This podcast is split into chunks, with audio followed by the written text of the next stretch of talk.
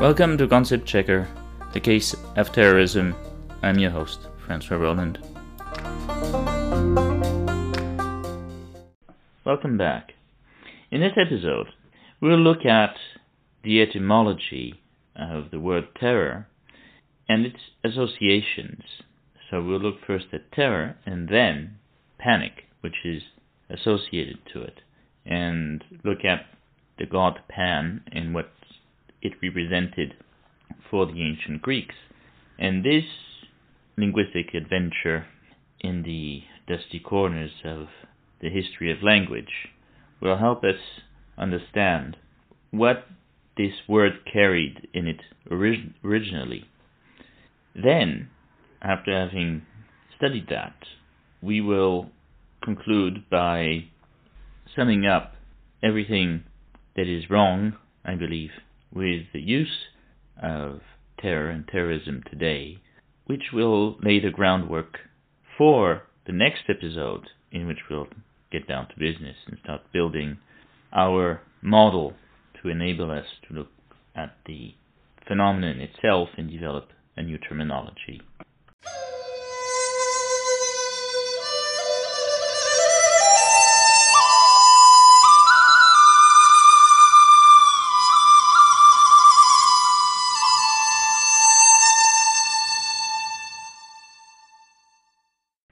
The history of language tells us that terrorism is derived from Latin, terreo terrere, which is uncontrollable fear. Terrere itself derives from Sanskrit, which from tras trasati, which is literally to tremble. In other words, terror is the act of trembling from fear uncontrollably. Tras trasati itself is related to stupa, stupeo in Latin, which is derived from stud, from being, which means being hit in Sanskrit.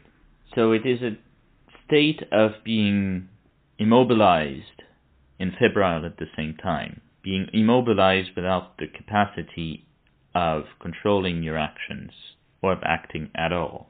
So it's a state of internal petrification, if you will. You turn to stone, prisoner of your body, in a mind that is completely and uniquely focused on the shock that you are experiencing. And one of, I think, the most visual representation of that state uh, is actually the story of Loth in the Old Testament, in which the wife of Loth, just as they are leaving Sodom and Gomorrah, which is being you know destroyed by uh, hail of fire, turns around and is instantly transformed in a pillar of salt. That is a very powerful image of what is meant by the state of terror. The second part of the word terrorism is ism. Now, that suffix is from Latin, and as we all know, is excessively and widely used for all sorts of things. And it basically transforms a common word into an abstract word. So it has the effect on a term a bit like helium in a balloon. So if you want to inflate a word, you put you stick ism to it, and you have what resembles a concept, but it's not a concept. It's really a generalization of a common word, and which is why it is very much appreciated by journalisms and sometimes scholars as well to come up with some clever new word for something they are not capable or too lazy to properly define and name. So a word with ism does not so much define or apply to a specific act. It does usually imply uh, a scheme, a general pattern of behavior or thought that uh, is related in some way to the main word, which was just massively inflated having been inflated, that word then becomes rather fuzzy to describe, and that's how you have thousands of books that end up being written trying to describe what is contained in that fake concept. And this is exactly what's happened with terrorism, which when the when, when the Tsar in Russia decided that the Russian anarchists were terrorists, because their big example and model for the Russian anarchists was indeed the French Revolution, and the French revolutionaries, as we saw in the preceding episodes, described themselves as terrorists, and so the Russian authorities decided that the anarchists were terrorists. And as we saw, it completely inverted everything, and today we are still using this piece of, a very successful piece of Russian propaganda from the mid 19th century as a tool of law. Now let's turn to the other term associated with terror, which is panic. Now, terror and panic have a similar source and have completely opposite meanings in the sense that terror makes you take root on the spot. You are frozen in, in place. Whereas panic makes you, gives you wings in flight. So panic is, on the face of it, associated to the god Pan. Now, who was the god Pan in ancient Greece? Pan was supposedly the son of Hermes, the messenger of the gods. Now, who was who was Hermes? It was the god of medicine, of magic, the god of diplomats, of uh, secret agents, moving with his winged feet in the shadows in the night, discreetly. It was also the god of thieves, so it is associated with all this. Hermes is this shady, silent being which evolves in the shadows and is uh, to a degree mysterious and is associated on the whole with what we would call, you know, behind closed doors politics.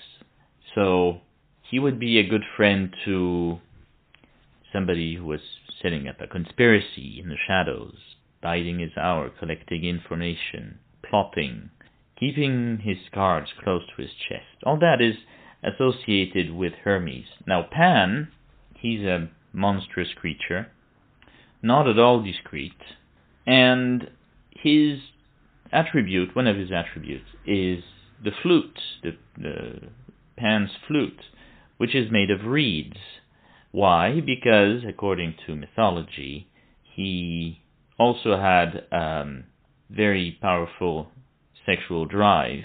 And so one day, in his various adventures, he came across this absolutely delightful nymph.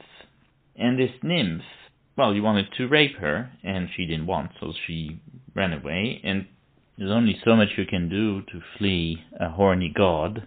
So she decided to transform herself into reeds and the wind blowing through the reeds, made this sound, which, well, to console himself, Pan cut the reeds and, and uh, play, and created the flute. So that's me, that's me too in antiquity. And the name of that instrument was the syrinx, which happened to be the name of the nymph. Pan, therefore, is associated with nature, with the forests, with the shepherds and herds, with mountains. So he's a very earthy god and associated with a lot of natural phenomena, particularly natural phenomena which would elicit a degree of fear and concern among men. And the reason why Pan created Panic is originally because he was said uh, to frighten the sheep round about between noon and one o'clock or something. And him frightening the sheep because they were there, you know, being sheep.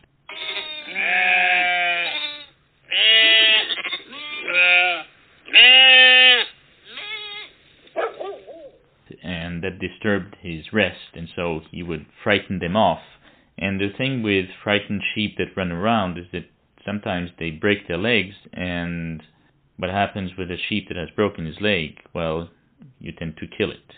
So it was not good news for shepherds to have panicking sheep. And so to allay the god, shepherds took to playing the syrinx to calm down Pan.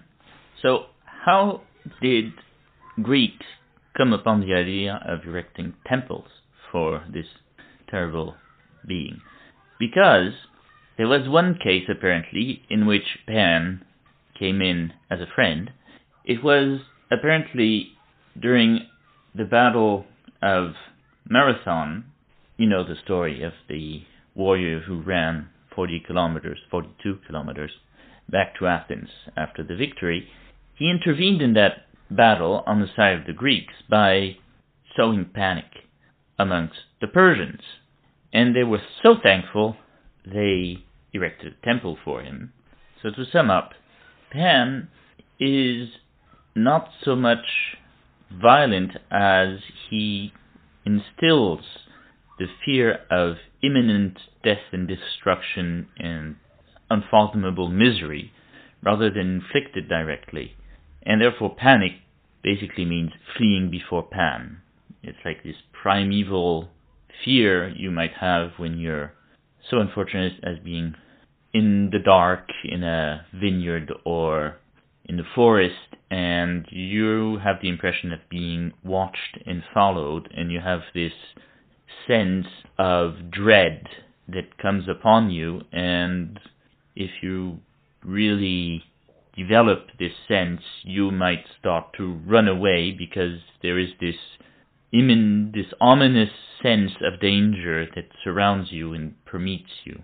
In other words, Pan or panic, it, Pan would be the god of psychological warfare, making you believe something will ter- terrible will happen in order for you to behave in a certain way. Pan is also a god that is not particularly sexy, if you will. Uh, his, his, representations is uh, you know, with uh, the hooves of um, sheep or goats and uh, with the head of a goat standing upright and with the body of a man. So he's a kind of a he's a chimera. So because he is so monstrous, he is an outcast among the gods, not particularly nice, not particularly attractive, and he is uh, he would do very nicely as a god of terrorists in our today's senses, and you also you would be associated with well the outcasts in society, the people who are whom society doesn't want, and who they don't want society either.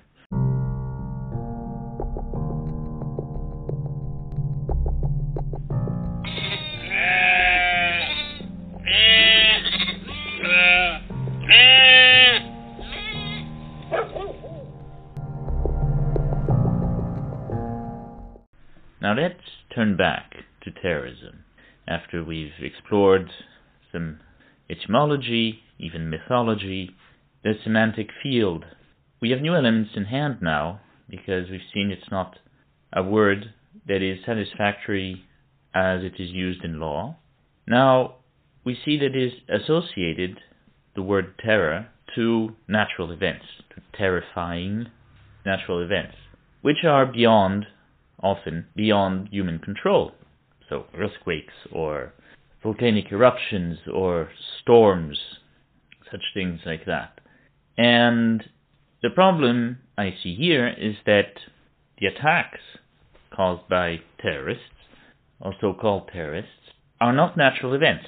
They are human made events that are planned for, that are executed by man against man, but they are perceived as if they were a miniature natural event, beyond the control of those who are victim, who fall victim to it. So it's as if when we're attributing to those who do it some form of natural agency. Interestingly, the word for panic in Sanskrit is vidrava. Vi means to separate. Vid means to perceive, to know, to think of, and rava is noise. So in this in these three syllables, there's a lot of ideas put together, which is basically seeing, perceiving, and separating. It's like viplava, which is V is separating, and plava is to jump. So jump apart, to uh, spring apart in, in, in fear after perceiving something. And um, all this to say that this word only makes sense from the point of view of those who are victims, not necessarily from the point of view of those who commit these acts. There are other problems with that word as well. It's that because it is such an imprecise, rather puzzling word, it can be applied by more authoritarian regimes to any number of things they dislike. Anything that questions the legitimacy of their rule or, or legitimacy of their ideology. So it is a useful tool of repression. On top of it, because it is associated to such powerful feelings, it is in itself a very emotional word, which in my mind tends to prevent really thinking through it. It is you you cannot uh, rationalize entirely a completely emotional word, and because it is so drenched in emotion, it's an easy sell to go. Oh, they are terrorists. They spread fear, or we are afraid of them, so therefore they are terrorists. And that is not the way we would like the law to operate at all. Finally, this condition of terror, I think, can be broken down in four parts, which reinforce each other. The first element is the fear of you know the unexpected possibility of a future absolutely murderous event. That's the first part. Then there's the fear of that of number one. Then there's the situation of terror itself when such an event does occur. And fourth, there's this intern this this inner petrification that it, it happens as a consequence of it, which we know as trauma. And this in turn reinforced goes back to number one. And so this this endless cycle, it goes through these four steps. Finally, I'll quote Walter Benjamin, who wrote in 1921 an essay called The Critique of Violence, and you will find a lot of material online referring to that very interesting text. In this, he theorizes on mythical violence, and I quote Mythic violence, in its original form, is a simple manifestation of the gods. It's not a means to their end, not even a manifestation of their will, but first and foremost a manifestation of their very existence. Mythic violence is bloody violence on life by virtue of their existence, pure divine violence on, on life by virtue of life itself. The first demands victims or sacrifice, the other welcomes welcomes them. Terror extends its circles of fear far beyond its immediate victims. The power of terror depends on the context, the collective context in which it appears. What I want to say by this is that the re- collective reaction to an attack is richer in teachings about the society which has been victimized than it is about the aggressors or their methods. And when he speaks of mythic violence here, he is referring to Greek myths or Roman myths, because if you look at divine violence in, say, the Old Testament or the Bible, the bloodiness is on the hands of human violence. God kills bloodlessly by plagues, by swallowing Korach in, you know, the soil which he opens beneath their feet, uh, or he burns them with the divine fire, spontaneous combustion kind of scenario, or by unleashing a massive flood. So there, uh, Walter Benjamin is clearly looking at uh, Greek antiquity rather than uh, divine violence in the biblical sense. So to a degree, when these people we still call terrorists commit these acts, these attacks, for them it is an affirmation of their existence. In this sense, they're like kind of playing Greek gods, if you will. They exist through their violence only. That's how they assert their existence on society.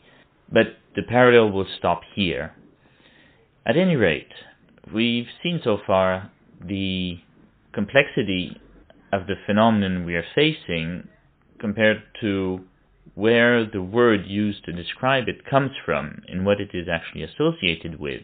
And it's pretty clear that we need something new. And that's what we will start doing in the next episode. We're going to delve into making, creating um, model, cosmological model, in order to set up a model of the state. See you next time.